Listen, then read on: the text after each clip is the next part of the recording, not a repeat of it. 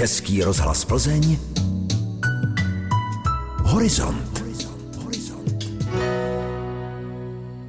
Příjemný podvečer, vážení a milí posluchači, vám přeje Petra Kosová. V dnešním horizontu nejprve probereme letošní divadelní plány Plzeňského kulturního centra Moving Station. Pak navštívíme novou stálou expozici sakrálních předmětů v kostele v Ostrově. Popovídáme si s plzeňským autorem nové knihy o samurajích. Projdeme si alej roku 2018 a pozveme vás na koncert do Domu hudby. Dnešní antikvariát vám nabídne literární dotek z knihy Nebe studánek a nabídneme vám poslech četby povídky Šumavský Ježíš. Téma Do čtvrté sezony provozu po rekonstrukci bývalého nádraží Plzeň Jižní předměstí vstupuje kulturní centrum Moving Station. Co chystá v divadelní sféře na letošní rok? Na to jsem se zeptala lídra centra Romana Černíka. Program se ustálil, spíš se budeme věnovat tomu, že budeme některé věci posilovat, zdokonalovat, třeba v oblasti doprovodného programu, ale určitě se budou odehrávat u nás festivaly, a to jak festivaly studentské a amatérské tvorby, budeme mít festival přednesu u nás, budeme mít u nás festival dětského divadla, studentského alternativního divadla v téhle oblasti, ale také budeme mít náš festival toho, čemu říkáme nového divadla, na hranici mezi fyzickým divadlem, tancem a autorským divadlem který se odehraje v druhé části května pod názvem Move in Station. Dříve to byla vlastně velká inventura. Ten festival se osamostatnil, my jsme pořád partnery toho velkého bloku nové sítě a v rámci toho budeme do Plzně přivážet představení, která jsou velmi jako čerstvá, vznikají mezi mladými kolektivy nebo se propojili tvůrci, kteří se spolu moc nepotkávají. Takže teď už jednáme třeba o představeních, která vznikají v La Fabrice, v Meat Factory, v Nodu. Počítáme s tím, že budeme produkovat také vlastní představení a uvádět naše produkce. Znovu se vrátí na jaře představení Internet věcí a budou se hrát po tvých hrobech šlapu. A obě tato představení také budeme produkovat mimo Plzeň. Počítáme s tím, že budeme dělat velký letní festival pro art ve spolupráci, což je festival propojený s tvůrčími dílnami. A pro nás je tím středobodem té podzimní části sezóny z hlediska divadla naše vlastní sekce festivalu Divadlo. Co tanec Praha? My bychom v Tanci Praha hodně chtěli pracovat s těmi laboratorními projekty a chtěli bychom znovu otevřít něco jako otevřené tréninky tanečníků, kteří tady budou hostovat. A s Tancem Praha máme takovou dohodu, že bychom rádi uváděli především ty hostující zahraniční, trochu exotické tanečníky. To je tedy léto, červen, tak teď se zase vraťme k tomu podzimu, kdy nás čeká ta vaše sekce festivalu divadlo. Tak počítáme s tím, že znovu vyhlásíme rezidenční program, znovu budeme usilovat o původní inscenaci, která bude před prologem nebo něčím takovým před festivalem. Hodně mluvíme o tom, že bychom rádi vytvořili nějakou původní inscenaci motivovanou 30 lety od listopadu 89. Rádi bychom pokračovali v tom trendu dokumentárního divadla a to je něco, co určitě vznikne. Rádi bychom do toho zapojili plzeňské tvůrce různé. Téma 30. výročí sametové revoluce chce Moving Station promítat do programu po celý rok. Aktuální dění mohou zájemci sledovat na webových stránkách tohoto plzeňského kulturního centra. Historie a památky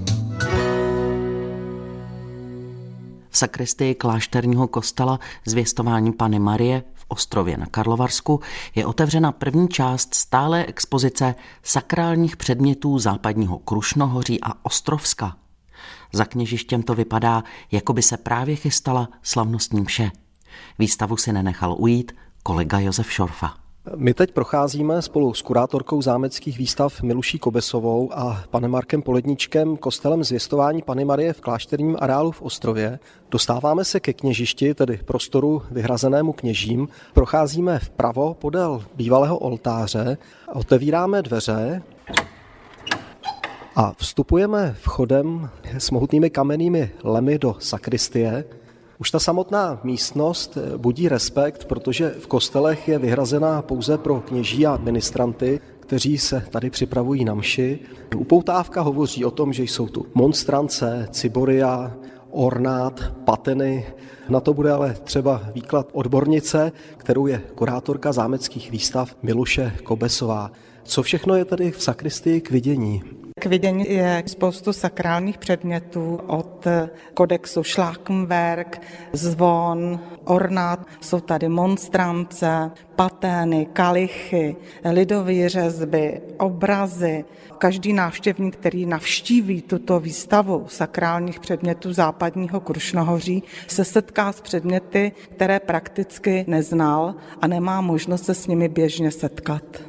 Hned po pravé straně expozice jsou tři krásně zdobené předměty. První je barokní pohár z perninku a je zdoben emaily, pochází z 18. století. A zajímavé je, že ten pohár je ukryt ve schráně kožené a ta je tady vystavená rovněž. Dále je potom tady překrásná monstrance, která pochází z roku kolem 1700. Je to monstrance z božího daru, kterou měšťané věnovali kostelu svatéAny. Je vyrobena ze stříbra tady z Krušnohoří. Mozaiku předmětu doplňuje i jeden, který je poznat na první poslech,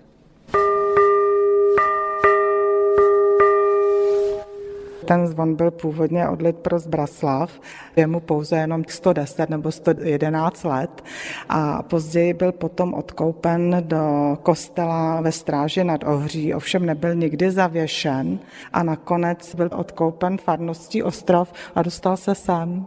Za vznikem zdejší expozice stojí místo starosta Marek Poledníček. My jsme prošli část expozice sakrálních předmětů západního Krušnohoří a Ostrovská. Nazývána je jako první. Dá se tedy čekat, že se objeví i nějaká druhá, jaké předměty nabídne, co v ní budou moci návštěvníci vidět. Chtěli bychom tady odvyprávět eh, také příběhy, představit zaniklé kostely tady z okolí. Jedním velmi zajímavým příběhem je soška milostné Pany Marie Věrné, která sem doputovala až ze Saského Epstorfu. Kdyby mělo dojít na tu druhou část? 11. a 12. května při obnovených klášterních slavnostech. Výstava v sakristii klášterního kostela Zvěstování Pany Marie v Ostrově je otevřená od středy do neděle v době od 13 do 17 hodin. Knižní novinka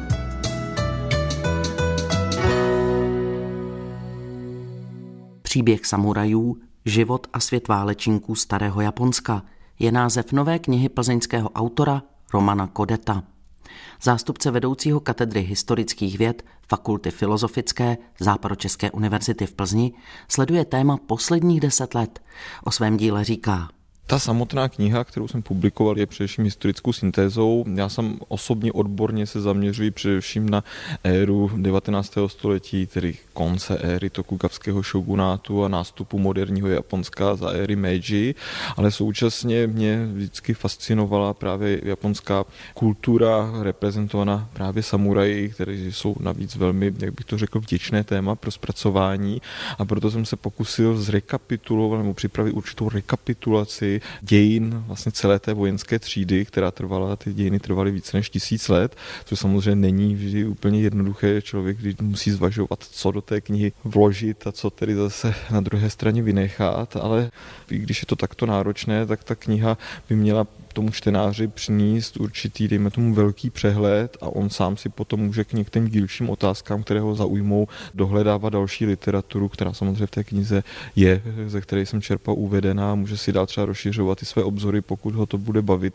což bych já osobně byl pochopitelně velmi rád. Pochopitelně, že takové téma tak si říká i o bohatý obrazový doprovod, ještě navíc je to kultura, která je spojená s velmi specifickou estetikou a je to velmi atraktivní, co si budeme říkat. Já jsem měl velké štěstí, že se vlastně publikace té knihy chopilo nakladatelství Epocha, které se mi teda neuvěřitelným způsobem věnovalo a my vlastně máme několik druhů obrazové přílohy v té knize jsme připravili, jednak to jsou to samotné původní obrazové materiály nebo fotografie třeba z 19. století, ještě tedy z éry samurajů, ale pak vlastně k té knize jsme měli ilustrátorku Ženetu Kortusovou, která byla velmi šikovná a připravila dohromady více než 20 nebo 25 velkých ilustrací, takových jakoby perových kreseb, které na jedné straně mají, jak bych to řekl, reprezentovat to staré Japonsko, ale podané pohledem jakoby moderního západního umělce. Má to být jakoby trošičku i odkaz na to, jak jsou samurajové a to staré Japonsko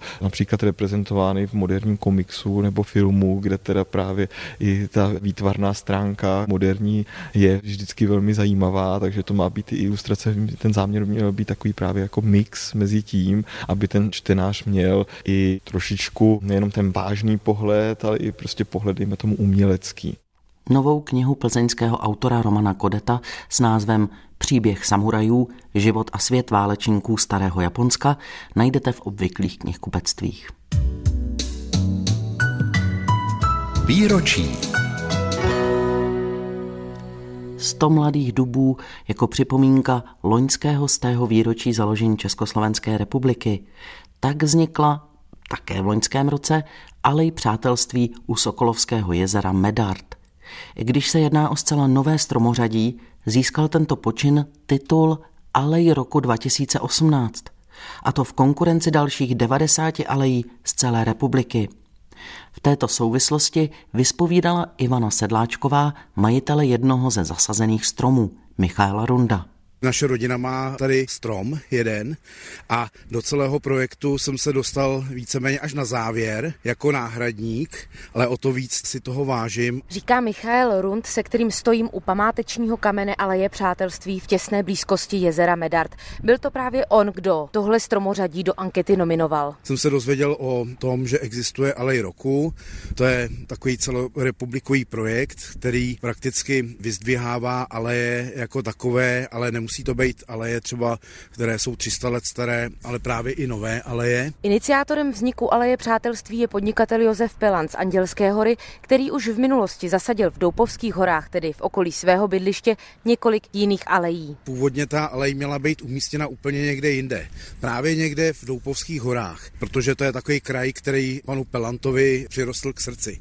A tam prostě nebyla k dispozici žádná vhodná cesta a když se zjistilo, že není možno umístit alej v těch Doupovských horách, tak nakonec vyhrála lokalita Medard. Vysvětluje Michal Rund. Alej u Sokolovského jezera vznikla jako připomínka výročí vzniku samostatného československého státu. K stoletům republiky si každý řekne, že by patřilo 100 lip, ale pro tuto lokalitu nakonec odborníky byl vybrán dub.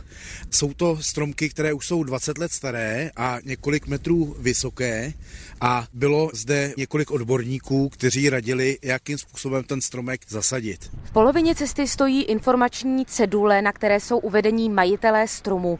Jsou to nejen rodiny z celého Karlovarského kraje, ale například i známý moderátor Marek Eben, který má dům v Kolové na Karlovarsku. Těch 100 stromů bylo poměrně rychle takzvaně obsazeno a jsou to hodně lidé z okolí Karlových varů a z okruhu Rotary klubu Karlovy Vary, ale právě i třeba známí a přátelé pana Pelanta, kteří se účastnili právě těch předchozích akcí. U jezera Medard jsem potkala i Jakuba, který bydlí kousek odsud. Vznik ale je vítá, i když by si přál se na něm víc podílet. Mrzí mě to, že nebyla možnost se do toho zapojit a mít tam svůj vlastní strom, protože jsme se o tom dozvěděli ve fázi, když už to bylo v té realizaci a myslím si, že to nebylo dostatečně propagovaný, tak aby se to dostalo mezi širokou veřejnost. Podle Michaela Runda je víc takových lidí, kteří se chtěli zapojit do vzniku aleje přátelství, ale bohužel se jim to nepodařilo. Mají ale podle něj možnost společně o stromy pečovat. Vždycky říkáme, ale tady je tolik práce, není problém, když půjdete okolo, tak můžete třeba pomoct. Skutečně přijeli lidi, kteří nám tady pomáhali s tou brigádou. I když tady ten strom nemají, ale je to o tom, že tady se vytvořila taková komunita lidí, kteří nedělají to pro sebe, ale dělají to pro nějakou budoucnost. Koncert.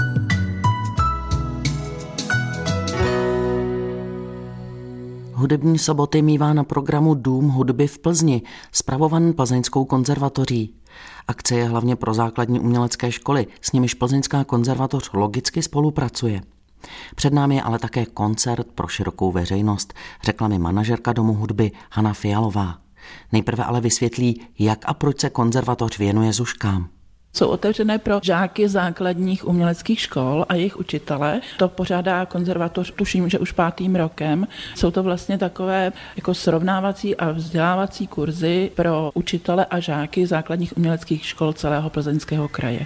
Prostě pozveme si žáky a jejich učitele a naši učitele jim dávají lekce jednak prostě na ten hudební nástroj a jednak jim radí, jak třeba pokračovat s technikou. Třeba trošku si tam i vyhlížíte budoucí studenty nebo sledujete, kdo je právě talentovan třeba opravdu výjimečně z těch zuškařů? To máte pravdu, to je i kvůli tomu, abychom si sledovali žáky a zároveň je i přesvědčili nebo je motivovali k tomu, aby nastoupili na konzervatoř. Tohle tedy není pro veřejnost, ale je to zajímavé právě vzhledem k těm dětem ze základních uměleckých škol, kterých není vůbec málo. A teď, když se podíváme na nějaké akce pro veřejnost z toho hudebního programu, nabídnete v lednu něco, nějaký program? Koncert, který měl být v říjnu, je to koncert, který se nazývá Prvorepublikové reminiscence a bude hrát Jan Ostrý na flétnu a Silvie Ješková na klavír.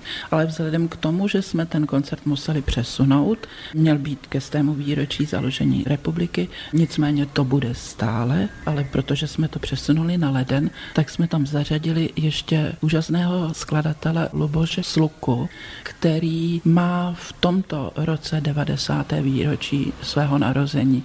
Takže jsme rádi, že mu můžeme tímto způsobem také pogratulovat. Koncert s názvem Prvorepublikové reminiscence Vídeň Paříž můžete navštívit v Domě hudby v Plzni v pondělí 28. ledna od 19.30. Antikvariát.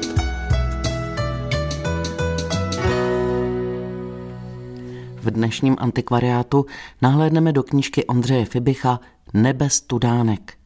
Autor, básník, vydavatel, regionální badatel, emeritní strakonický antikvář, nyní žijící na Šumavě, v knize putuje za studánkami po celém západu Čech. Nahlíží do míst v krajině, kde se studánky nacházejí, ale také do historie a pověstí, které se k těmto místům váží. A my se teď vydáme spolu s ním do újezda Uchanovic ke studánce svatého Vojtěcha. Z knihy Ondřeje Fibicha Nebe studánek čtou René Přibyl a Kristýna Hlaváčková.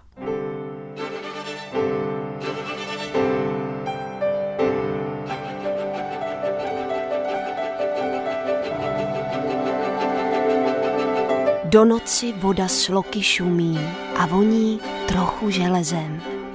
Jak čekala by dotek luny, Vojtěžská otvírá se zem.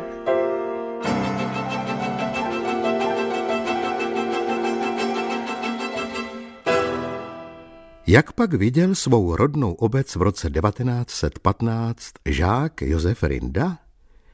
Jako každá vesnice, tak i újezd Chanovický má své památnosti.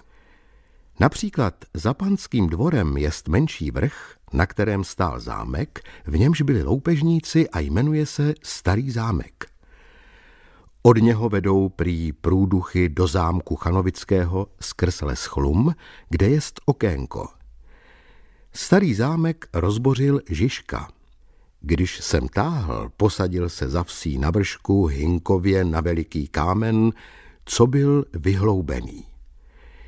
Jest u vsi rybník pila a pod ním jest zbořený mlín. Rybník jest prý tak hluboký, že se tam utopil cikán i s koněm. Jest tam též rybník mítný, tam se dříve míto vybíralo. Poskočme o 90 let dopředu. Rodák z újezda pan Drha se stará o chalupu po rodičích. Zná tu dokonale každý kámen a dokonce chodil do školy s jednou seratolestí Jeníčka Rindů, který napsal tak pěkný domácí úkol. Ach bože, to nebyla idyla. Vždyť tatínkové celé Evropy umírali jako mouchy v zákopech té nesmyslné války. A na návsi újezda čteme z památníku jména padlých. Bláha František, Bílý Karel, Koutský Václav, Křepelka Bartoloměj, Nováček Filip, Sládek František, Skopař Karel, Šmat Karel, Vavřička Jan, Vaniš Josef, Vaniš František a žel i Josef Rinda. Újezdů je po celé zemi nespočet. Bílý, červený, český, hliněný, kamenný, medový, pletený, prašný, řežný, svatojánský, trněný, vodní či železný, ale jen v jednom se stavil svatý Vojtěch. Za časů, kdy v zemi byla křesťanská víra ještě slabá, putoval Kasejovickem v převlečení svatý Vojtěch. Musel se skrývat před pohany a tak chodil divokými cestami. Jednou v hlubokých lesích narazil na uhlíře, který již o Kristu slyšel a chtěl nechat pokřtít své děti. Mezi nimi byla také dívenka od narození slepá. Při křtu namočil světec v blízkém prameni šátek a omyl jím dívčí obličej. Když se bílá látka svezla z drobné tváře, dívka prohlédla. Slova o zázraku se rozlétla krajem, lidé ke studánce hojně putovali, neboť voda až dodnes působí blahodárně na nemocný a unavený zrak. Později u studánky postavili kapličku k větší slávě Vojtěcha Divotvůrce. Blízké Chanovice se staly kolébkou významného prácheňského rodu. Když v baroku chodívali újezdští do kostela povýšení kříže, vítala je socha svatého Martina, jako by chtěla všechny obyvatele Malé výsky ochránit svým pláštěm. Na štátu jí zněly z nově přistavené zvonice dva staré zvony, jeden pořízený Wolfgangem 1482 a druhý z roku 1567. Dobrá to práce pražského Brikcího. Onen Wolfgang je praotcem rodu chanovských i dlouhoveských. Jeho synové se rozlétli po okolní krajině a Adam založil rábskou línii. Jejich vliv můžeme vysledovat jak v krajině, tak v lidském díle. Rodák Sveradický Albert neboli Vojtěch 1581 až 1643 je v Chanovicích pochován. Tento originální misionář se doslova vtělil do krajiny a všude narážíme na stopy jeho péče. Z obrazu v rabském kostele se na nás dívají Jan Jindřich a Anna Barbora 1636. Modlitby Kateřiny a Batyše kláštera svaté Ani v Praze často zalétaly do jejího rodiště. Truhla dlouhoveské větve věštila smrt členů rodu a dodnes stojí v Kraselovském kostele. Biskup Jan Ignác, spisovatel český, vzkřísil kostel svatéAny se studánkou poblíž Kraselova. Posledním chanovským Františkem Ksaverem se láme meč v roce 1877. Po něm převzali svěřenské majetky zpříznění baroni z Dlouhé vsi, a to Kraselov, Zahorčice a Němčice. Zde žije dnes poslední člen toho rodu na restituovaném statku. Dva Vojtěchové se sešli v zapadlém koutu jihozápadních Čech, aby se sklonili nad pramínkem biskup poutník a poutník kněz. V tehdejších dobách byl chodcem každý živáček, a to velmi zdatným. A studánky se staly na cestách vítanou zastávkou a spočinutím.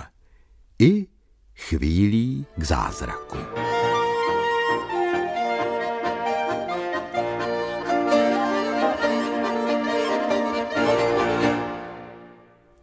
Poslouchali jste ukázku z knížky Nebe studánek Ondřeje Fibicha.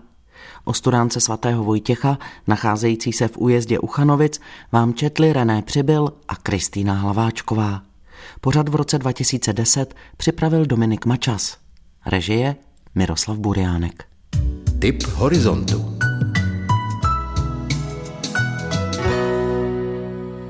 Na příští sobotní podvečer jsme pro vás připravili povídku Jaroslava Jeronýma Neduhy, Šumavský Ježíš.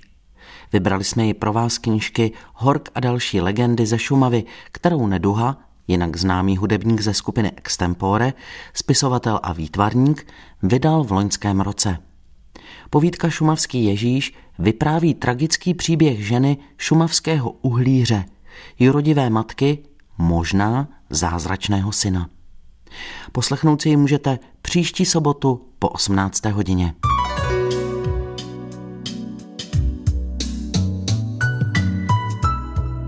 A to je vše. Dnešní horizont je u konce. Záznam tohoto pořadu si můžete poslechnout také na našich internetových stránkách plzen.rozhlas.cz v audioarchivu. A pokud nám budete chtít napsat třeba nějaký zajímavý námět z kulturní oblasti, pište na adresu kulturazavináč.pl.rozhlas.cz A nezapomeňte si nás naladit příští týden. Po 18. hodině na vás čeká Šumovský Ježíš. A brzy naslyšenou se těší Petra Kosová.